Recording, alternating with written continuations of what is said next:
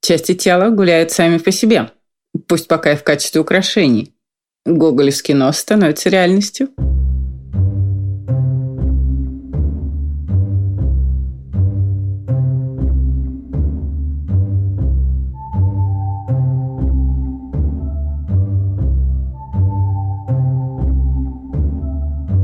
Друзья, привет! Подкаст «Мышьяк&Кружева» и Катя Штерн, мы снова с вами.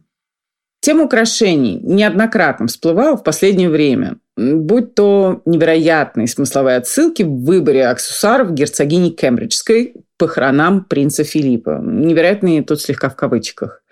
Или же фантастическая бижутерия с показа бренда Schiaparelli осень-зима 2021 года. Вот здесь фантастическая без кавычек. Хотя дело и не новое. Украшения отражают чью-то теплоту и любовь, пронесенные сквозь годы. Служат домовой завесой. Стал бы кто-нибудь вглядываться в одежду в этой самой коллекции Schiaparelli после всех этих пуговиц с ушами и глазами? Ну, разве что сильно позже. Украшения способны обозначить братство. Вспомните, например, ордена, которыми обменивались деятели союзных республик на всем протяжении истории СССР. Вспомните шипы, иголки, булавки у панков. Посмотрите последнюю коллекцию бренда Гуччи к столетию дома, где прославляются и коллеги-дизайнеры. Например, Balenciaga. Да, два ожерелья Гуччи и Balenciaga, одно над другим. Демна Гвасалия и Алессандро Микеле, братья навек. Или еще коллега, да, цитируется в коллекции, Том Форд, который возглавлял, на самом деле, Гуччи целое десятилетие с 1994 по 2004 год. Костюмом из эпохи Форда, про который принято там трагически вздыхать, да, со словами Гуччи, которого мы потеряли. Так вот, коллекция начинается костюмом алого бархата, выверенную в силуэт, да, в котором бы не постыдился выйти в свет и сам Форд, и любая его модель. Коллекция весьма обширная, 94 выхода. Я ее пока посмотрела лишь мельком, но что из аксессуарно-украшенческой части обращает на себя внимание? Во-первых, детали, отсылающие к верховой езде. Все эти ремешки, стяжки, портупеи, ДНК бренда на самом деле, плюс наколенники, перенесенные на плечи и на подбородки. Так что теперь это наплечники и на подбородники. Во-вторых, бусы и ожерелья в придачу к костюмам и рубашкам надеты так, чтобы лишь половина этих бус либо ожерелий оказывалась на виду, да, на поверхности. Вторая половина исчезала под полой, допустим, жакета. Помню, как-то раз я так уже куда-то ходила, до Гуччи еще, и помню, приятельница моя стала яростно совершенно вытаскивать вторую половину моего украшения наружу. Да. Не все люди признают асимметрию, равно как и privacy, носить то, что тебе нравится и как тебе угодно. Мужчины, однако же, кто хотел носить бусы в офис, обратите, пожалуйста, внимание, поскольку часть коллекции, естественно, состояла из мужских образов, в том числе и с бусами. Один из них особенно врезался мне в память. Там такой замшевый пиджак, нужного в этом году зеленого цвета. Да, наш 10-й выпуск был ему посвящен. Лиловый свитер с воротником-хомутом и бусы-трехнитка. Если пиджак снять, то получится любопытная реминисценция на, скажем, героинь советских фильмов. Да? Бусы, там свитер с хомутом. Ну и разумеется, что героини были списаны с реальных людей. Однако, если вернуть обратно зеленый пиджак, персиковые брюки и бутсы на ногах, то глядите-ка, это образ из коллекции Гуччи. Что в коллекции еще нас интересует из украшений? О предметах одежды, которые собраны целиком из цепочек, я, наверное, сделаю отдельный выпуск. Много сейчас совершенно невероятных, красивых, эффектных примеров на подиумах. Про броши на верхней одежде, причем не на лацкане, да, как орден в Советском Союзе, а куда-нибудь ближе к плечевому шву или просто поверх него. Мне кажется, все уже знают. Так вот, остались серьги в нос. Гуччи не единственный бренд, который продвигает этот вид, скажем так, лицевого убранства. Да, те самые знаменитые теперь украшения из последней коллекции бренда Schiaparelli ту же самую идею несут нам. Там в одном случае серьга вырастает из такого дополнительного пластикового носа, прилагающегося к очкам, а в другом из золотых очков произрастает такая вовсе сложнейшая конструкция, золотая, да, которую нужно придерживать руками снизу, поскольку заканчивается она где-то в районе талии. Вообще вокруг носа началось какое-то шебуршение, да, иногда не совсем понятное, особенно если учесть, что в большинстве стран маски еще не отменяли, и штрафы по-прежнему высоки. Но, тем не менее, вот и в коллекции Burberry наисвежайший, просто с пылу с жару, солнечные очки с такой дополнительной внушительной защитой носа, сделаны так, что нижняя линия очков становится единой дугой. Проходит она по, условно говоря, кончику носа, не огибая его.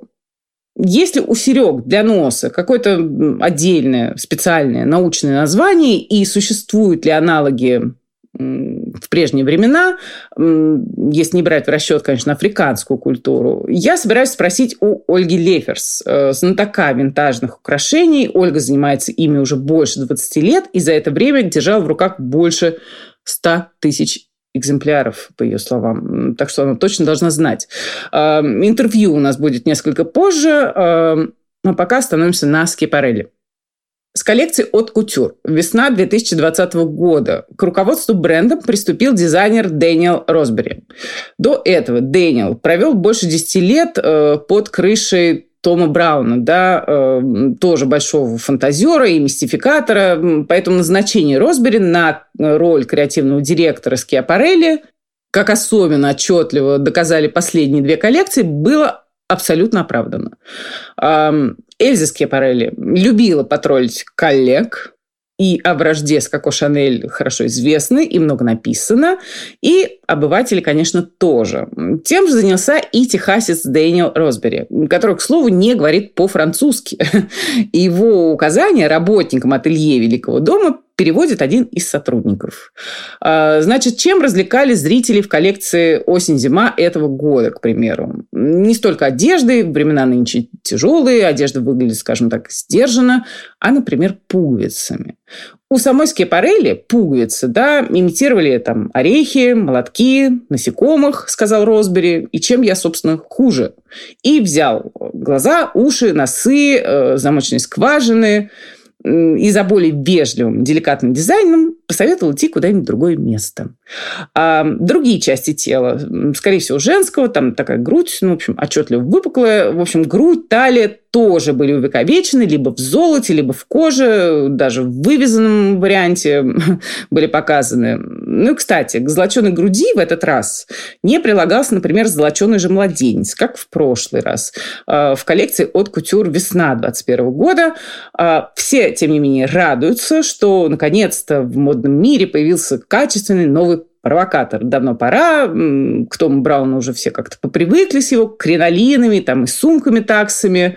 Можно также предсказать, что тема пуговиц вот-вот рванет, да, до этого она как-то тихо тлела где-то на задворках, да, то бренд Джанни выпустит кардиганы с разномастными пуговичками нежными, то Вьёдзи Ямамото, да, кусочки тряпочек в качестве пуговиц на тренч пришьют, то в Акне Studios одну розовенькую в ряду черных, да, добавят, но настоящих буйных было мало, вот и не было вижаков, настаивал еще Высоцкий, а теперь буйный есть. Немножечко про людей, которые всю жизнь и ходили, и проходят, скорее всего, с одинаковыми пуговицами на одежде, хотела еще поговорить. Одна из этих людей – Кейт Миддлтон, вероятно, будущая королева-консорт. Ее украшения на похоронах принца Филиппа проанализировали вдоль и поперек. То есть до смешного, что, мол, серьги с жемчугами и бриллиантами на ней были подарены нынешней королеве на свадьбу в далеком 1947 году, а жемчужное ожерелье тоже Елизаветина. Жемчужины когда-то вот Елизавете преподнесло правительство Японии. Женщины, тем не менее, королевской семьи, да, следуют обычаю, заведенному еще королевой Виктории. После смерти мужа та больше не носила цветов. И правило это распространялось и на украшения. Только жемчуг, гагат, бриллианты. Все. Возможно, что мы больше не увидим нынешнюю королеву Елизавету в ее любимых цветных костюмах. равно как и, например, с брошью Венера, авторство Эндрю Грима, знаменитого ювелира 60-х. Брошь золотую, с рубинами, яркую, королеве подарил муж. Она была в ней, например, на 70-летие их брака. Когда Филипп собирался жениться на Елизавете, он был гол, как сокол, да, ну, по королевским меркам. И бриллианты для помолвочного кольца, чтобы подарить его Елизавете, выковыривали, простите, из тиары его матери, принцессы Алисы Баттенберг. Возможно, оттуда же были взяты бриллианты и еще для одного подарка броши в форме нагрудного знака морского офицера. В первые годы после свадьбы Елизавета очень гордо носила эту брошь, да, как истинная жена настоящего офицера британского флота. В 1953 году, после внезапной смерти отца, она станет королевой, а ее муж перестанет быть моряком. Ему придется оставить службу. Ну а теперь, как обещала, интервью с Ольгой Лефферс. Тема коллекционирования, да, обещает стать трендом глобальным. Украшения, картины. Например, в Музее русского импрессионизма открывается или уже открылась выставка «Охотники за искусством», посвященная коллекционерам, которые действовали, на самом деле, оперировали в стране, где долгие годы была отменена частная собственность, запрещена. Ольга Лефферс раскроет нам детали коллекционирования винтажной бижутерии, да, расскажет, имеет ли ценность гуччевские пчелки. И я, на самом деле, была поражена, узнав, какое знаменитое семейство увлечено винтажем, винтажной бижутерией не меньше Ренаты Литвиновой. Полную версию этого интервью чуть позже мы вывесим на YouTube, а пока оставайтесь с нами. Друзья, здравствуйте. Я Катя Штерн, ведущая подкаста «Мышьяк&Кружева». И у нас сегодня в гостях Ольга Лефферс, собиратель, коллекционер винтажных украшений и не только на протяжении больше, чем 20 лет, владелица, основательница пространства Vintage Dream в районе Бродных. Пожалуйста, заходите. Здравствуйте, Ольга. Да, здравствуйте. Спасибо большое за приглашение. На свою любимую тему я готова говорить бесконечно. И мне невероятно приятно, что вы пригласили меня и интересуетесь так живо темой винтажа. Честно, всегда было интересно, и, конечно, хотелось понимать, в чем отличие, что ценно, что нет, потому что, как и всякая девочка, условно говоря, да, я, конечно, падка там на всякие камушки, всякие штучки-дрючки, и даже цепляю их, допустим, к халату домашнему. Ольга, у меня такой вопрос, такой странный. Сейчас пытаются ввести в обиход такое украшение, как серьга в нос. Ну, вот Гуччи, например, Schiaparelli, те же самые. Есть ли у этой серьги какое-то официальное название? И были ли какие-то аналоги, я имею в виду, вне, допустим, африканской культуры? Проскальзывало ли где-то вот в периоды, которыми вы занимаетесь, да, с 30-х по 90-е, условно, прошлого столетия? Было ли это когда-то модно тоже? Ну, я предполагаю, что подобные серьги — это некая имитация пирсинга. Ну, то есть изначально это действительно был прокол, да. Впоследствии те люди, которые просто играли в эти стили, в некую, скажем так, панк-культуру прежде всего, да, то есть им хотелось вот этого флера, чего-то рискованного, стильного, на грани, да, иногда за гранью, но при этом не хотелось ничего себе прокалывать, они вот начали носить подобные аксессуары. Любой тренд, любая мода, бывают разные истории. Бывает, что мода спускается сверху и потом достигает большого количества людей. А бывает, и, кстати, в последнее время это происходит все чаще и чаще, когда мода с улиц, наоборот, идет наверх. Идет в модную индустрию, идет к модным брендам и иногда достигает даже сферы кутюра, как это не парадоксально. Это, конечно, нонсенс. Это такая своеобразная революция. Кстати, в принципе, много революций, таких невидимых обывателю за последнее время произошло. Например, последний показ Гуччи, приуроченный к 100-летию бренда, где они объединили ДНК двух знаменитейших брендов, это Гуччи и Balenciaga, да? То есть на самом деле это настоящая революция, то есть некие коллабы масс-маркета с серьезными крупными люксовыми брендами, они уже нам всем известны и уже давно затвердились, скажем так, на маркете, на у потребителя, нашли своего потребителя, но люксовые бренды обычно свято хранят свою ДНК, свою аутентичность, свою неподражаемость и предпочитают ни с кем себя не миксовать и не смешивать. И, конечно, то, что было сделано в рамках этого показа, это то, что нам, я думаю, еще предстоит осознать и переварить. Оценим это позднее. То есть оценим это позднее, потому что это действительно революционный показ, и это очень интересно. Но возвращаясь к такому элементу, как серьга в нос. Дело в том, что вот тот период, которым занимаюсь я, а это с 30-х по 90-е годы 20 века, подобные элементы не использовались. По крайней мере, они не использовались теми производителями, наиболее высококлассными, известными, которыми занимаюсь я. Поэтому, если, например, некие клипсы в виде кафов у меня есть, и это могли быть даже 50-е годы, и это действительно некий каф, который имеет элемент, который спускается ниже мочки и точно так же поднимается практически до верхней части уха. Да. Вот такие, например, прецеденты были, да, что я видела, что вот некоторое время назад была мода на эти кафы, да, что все-таки не новое изобретение, да, такое уже было в 20 веке. То, что касается вот этих элементов нос, я с таким, честно говоря, не сталкивалась.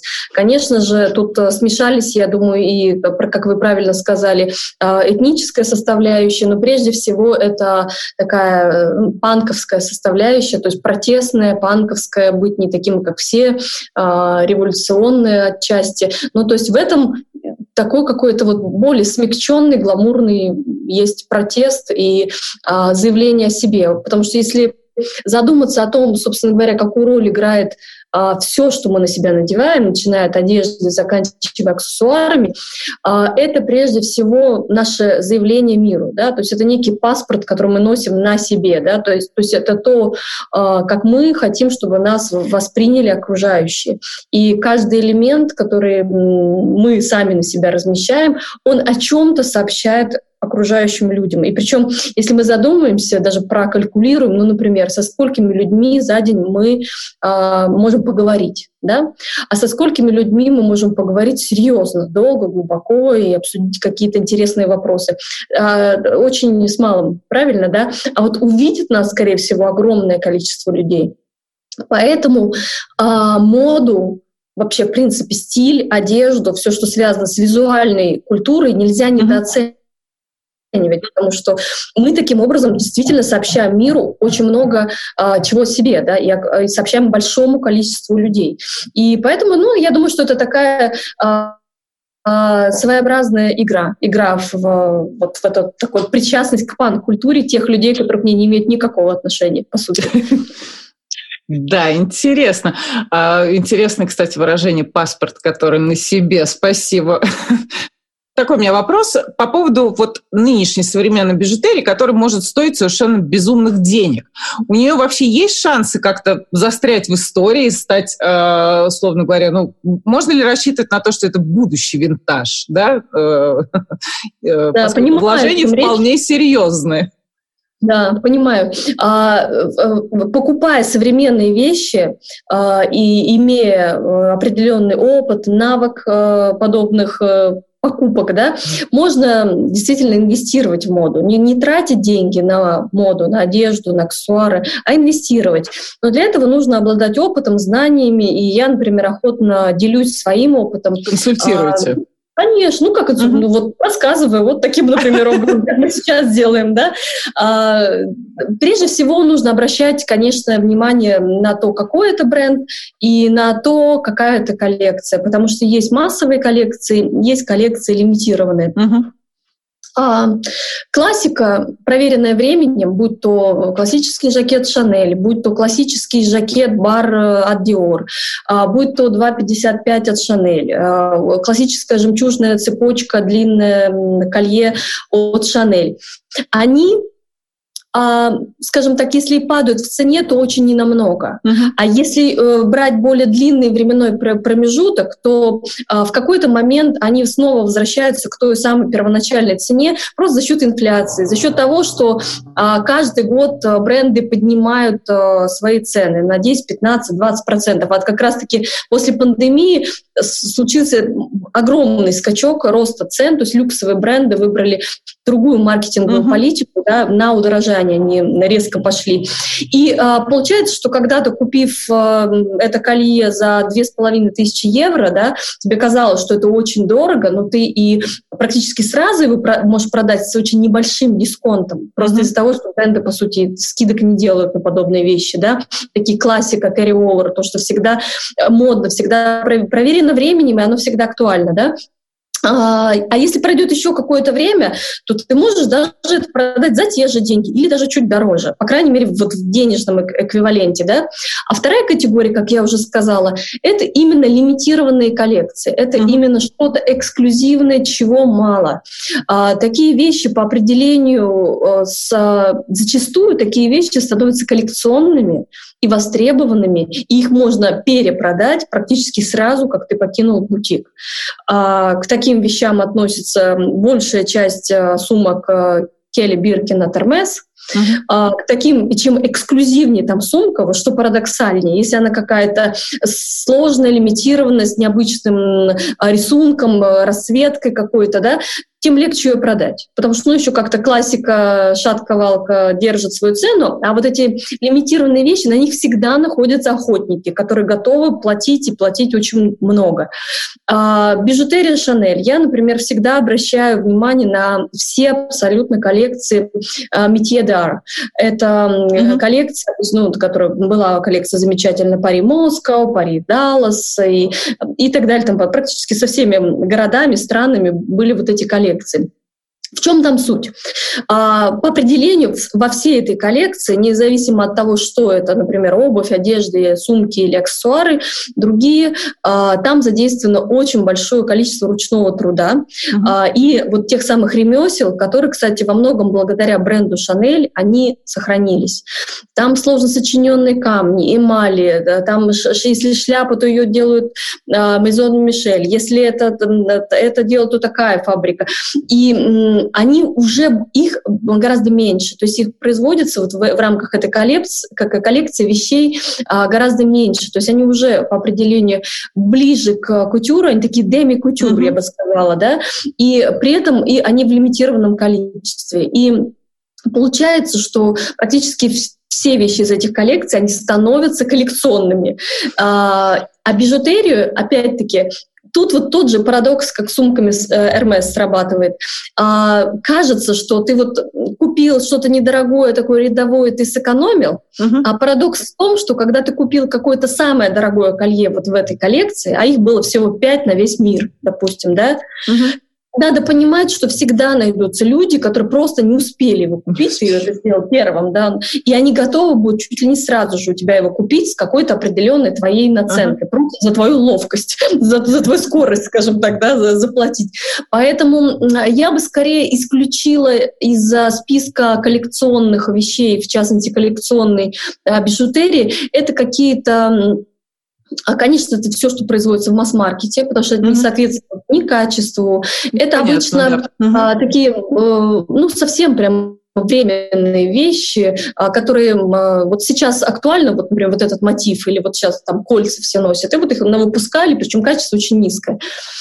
Есть средний сегмент таких, ну, на мой взгляд, немножко скучноватых таких вещей, то есть вроде эту нишу тоже кому-то нужно занимать, но, на мой взгляд, ничего новаторского они не делают. Чаще всего это какие-то традиционные мотивы, которые они в разных исполнениях повторяют. Да? Такие вещи тоже не являются коллекционными. Да? То есть если женщина не чувствует в себе потенциал носить что-то более яркое, интересное, необычное, неординарное, и хочется чего-то очень такого простого и классического, то почему бы нет? Но воспринимать это как инвестиционное приобретение нет, конечно. Uh-huh. Да? А вот серьезные, дорогие компании, они обычно и в своих подразделениях, посвященных костюмным украшениям, они имеют высококлассных дизайнеров и производят действительно высококлассные украшения, которые, если будут падать в цене, то незначительно, со временем они тоже станут коллекционными. Есть еще одна категория, это как раз-таки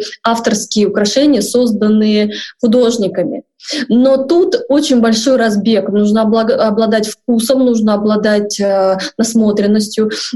Многие художники, как один из этапов развития своего творчества, mm-hmm. да, они начинают производить либо ювелирные коллекции, либо бижутерные коллекции. Либо что-то среднее, потому что на самом деле грань между бижутерией и ювелирными изделиями, она достаточно тонкая. Например, как воспринимать украшение, которое, например, состоит из пластика, а декор сверху, он золотой. А при этом, например, в этом золоте искусственный вставлен, например, искусственный жемчуг. Это ювелирное изделие? Это ювелирное или бижутерия? Такие? У меня посвящен как раз-таки мой искусствоведческий диплом этой теме. Uh-huh. Я изучала этот вопрос со всех точек зрения, включая юридическую, потому что, по-первых, профессия, я юрист. Uh-huh. И дело в том, что существует колоссальная путаница в понятиях, да, и зачастую под ювелирными изделиями воспринимается вообще в принципе все, что создано из украшений, да, скажем mm-hmm. так, да, то есть это любые клипсы, любые серьги и так далее и тому подобное. Тогда как в других каких-то нормативных актах, в других книгах, да, научных, mm-hmm. ювелирными изделиями именуется только то, что создано из драгоценных металлов с применением yeah. драгоценных камней. Mm-hmm. Все остальное, соответственно, становится бижутерией. Кстати, вот в перечисленных вами категориях я даже не знаю, куда отнести, например, те же самые суперпопулярные украшения Гуччи. Боюсь, что как-то они никуда не попадают.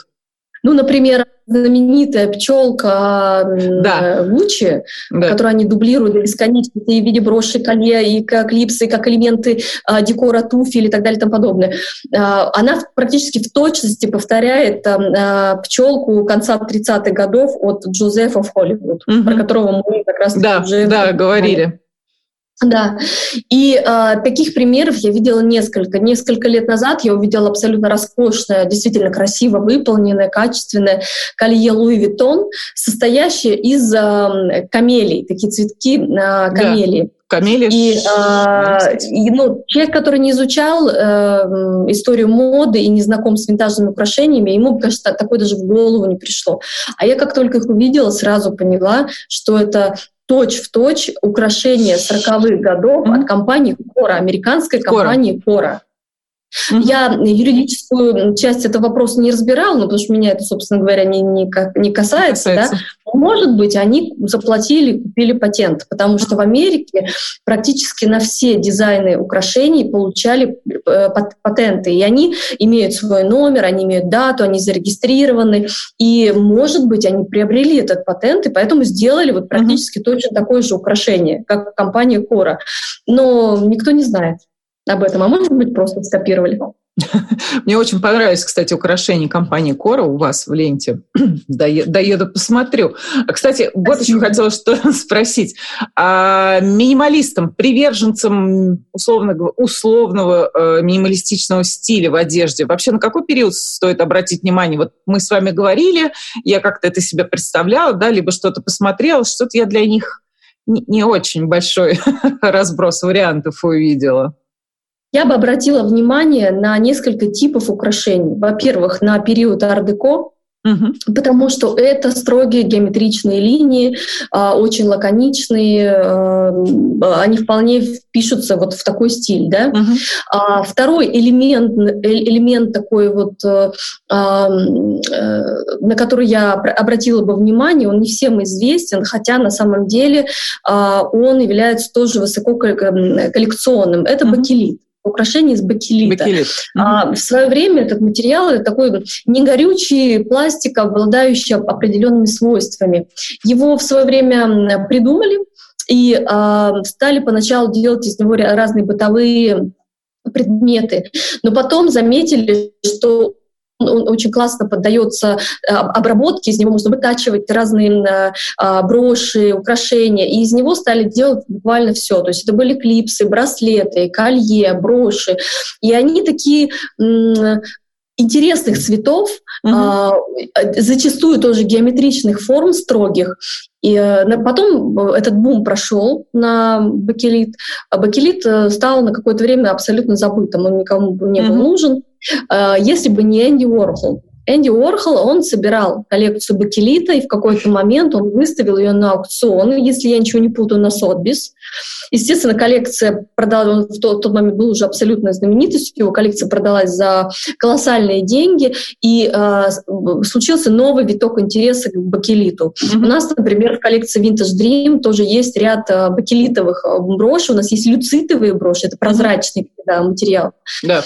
Кстати, это тоже вполне себе минимализм, потому что что такое прозрачная брошь? Это брошь, которая принимает цвет той одежды, на которой она находится. И она добавляет небольшой акцент, но не перетягивает на себя внимание. Бакелит, потому что это в основном тоже очень лаконичные, такие ироничные вещи. Ар-деко. И практически в каждой компании она производила время от времени, например, в 70-х годах компания Monet и компания Renoir, они производили невероятно лаконичные по форме украшения. Просто чистая геометрия, и это было очень... Один металл, без кристаллов, без блеска излишнего, без каких-то разноцветных вставок, просто выверенный цвет металла. В одном случае он такой медного оттенка, в другом случае он ближе к желтому золоту, из белого тоже, как имитация цвета белого золота, скажем так, да. И украшения абсолютно лаконичные по своей форме, и они подходят даже тем, кто практически не носит ничего. Не носит украшений. У меня таких случаев было очень много, когда ко мне, например, за компанию со своей подругой приходит девушка, и она говорит: я вот кроме гвоздиков в ушах и обручального кольца не ношу ничего. Я говорю: вот, конечно, я абсолютно ни на чем не настаиваю, и у всех свой вкус и пристрастие, да. И просто начинаешь показывать, рассказывать. И чаще всего в конце такой нашей беседы, встречи люди говорят про то, что, вы знаете, мы просто не знали, что такое разнообразие существует бижутерных изделий. Мы думали, что бижутерия — это что-то вот в стразах, блестящее, вычурное и так далее и тому подобное. Подчеркну, то есть у нас больше 10 тысяч экземпляров. Это абсолютно разные компании, в них трудились разные дизайнеры. Это разные периоды, 30-е, 40-е, 50-е, 60-е, 70-е, 80-е, 90-е. И, конечно, за это время аккумулировано было практически все, что можно сказать и сделать в дизайне. Все, что было. Конечно, и поэтому выбор есть вот абсолютно для каждого. Кто-то хочет очень маленькое что-то, пожалуйста. Кто-то что-то очень крупное, пожалуйста, в белом золоте, в желтом золоте, цвет меди, с кристаллами, без кристаллов, жемчуг, кабошон, все что угодно, на любой вкус. Ольга, скажите, пожалуйста, а вы на ком-нибудь из звезд, наших ли, зарубежных ли, замечали ли какие-то действительно интересные экземпляры? Вообще ловили ли вы кого-то из известных персонажей на любви к такому тяжелому, действительно настоящему винтажу? Ну, смотрите, у нас, конечно, абсолютно иконы этого стиля и коллекционером, и покупателем винтажа является Рената Литвинова. Ей этот стиль очень идет, она была и у нас в бутике, и более того, мы вот в ее последнем фильме «Северный ветер» видели в том числе наши изделия. Правда? Да. Мы поняли, что она их задействовала в кино. Да. Замечательно Вика Шелягова, с которой я тоже дружу. Она, конечно, прекрасно тоже умеет интегрировать винтажные элементы в свои образы. Ей тоже все это идет. Из, скажем так, современных икон, которые являются иконами моды, стиля, инфлюенсерами для огромного количества людей во всем мире, это, конечно, семья Кардашьян, и они тоже очень активно носят винтаж. Очень активно. Они так часто его надевают, что это даже удивительно, честно говоря. Вообще, да. У меня возможность носить все новое, самое прогрессивное, авангардное, не очень винтаж. А потому что винтаж — это новый люкс. Uh-huh. Кейт Мосс, кстати, тоже в свое время очень любила и носила, да и сейчас, я думаю, носит винтаж. Вообще в Лондоне всегда эта мода процветала, и лондонская публика... Бложки, да. Uh-huh. Да, вслед за ней парижская, она была... ну, вообще французы и англичане, они были всегда очень склонны к тому, чтобы носить винтаж. Это известный факт, что молодые Гальяны и Маккуин, они ходили да. по винтажным лавочкам в поисках вдохновения. Вот, еще во время своего обучения. Поэтому там никого этим не удивишь. То есть это у нас еще до сих пор как-то вот вызывает какой-то интерес и ажиотаж, что, о, да, правда, ты вот это винтажное у тебя, ты купила в винтажном магазине. А там это так давно уже норма, ну что вот молодые люди, модные, классные, они миксуют новые вещи с винтажными, да, и сейчас до нас это тоже докатилось, чему я безумно рада, к нам приходит очень много молодых людей, тогда как еще, например, 5-7 лет назад их было гораздо-гораздо меньше. У нас была такая публика интеллектуальная, дамы, искушенные, с несколькими образованиями, которые поездили, попутешествовали и хотят что-то эдакое, эстетское, да? А сейчас приходит очень много молодежи, которые создают безумные миксы, которые мешают все совсем, которые ну, абсолютно не имеют никаких предубеждений в отношении винтажа. Да? Оля, последний у меня вопрос. Вы, кроме винтажных украшений, вообще что-нибудь носите? Может быть, там, не знаю, бисерными фенечками балуетесь время от времени на отдыхе где-нибудь? Или все-таки ну, только... Вы знаете, к бисерным фенечкам отношусь негативно. Я считаю, что даже моя 6-летняя дочь скоро из них вырастет. Так. Вот, то есть я считаю, что это, конечно, такой низкий жанр. Взрослому человеку носить подобные вещи не надо, причем независимо от того, какого он типа, какого он стиля и так далее. Не надо, просто надо и все.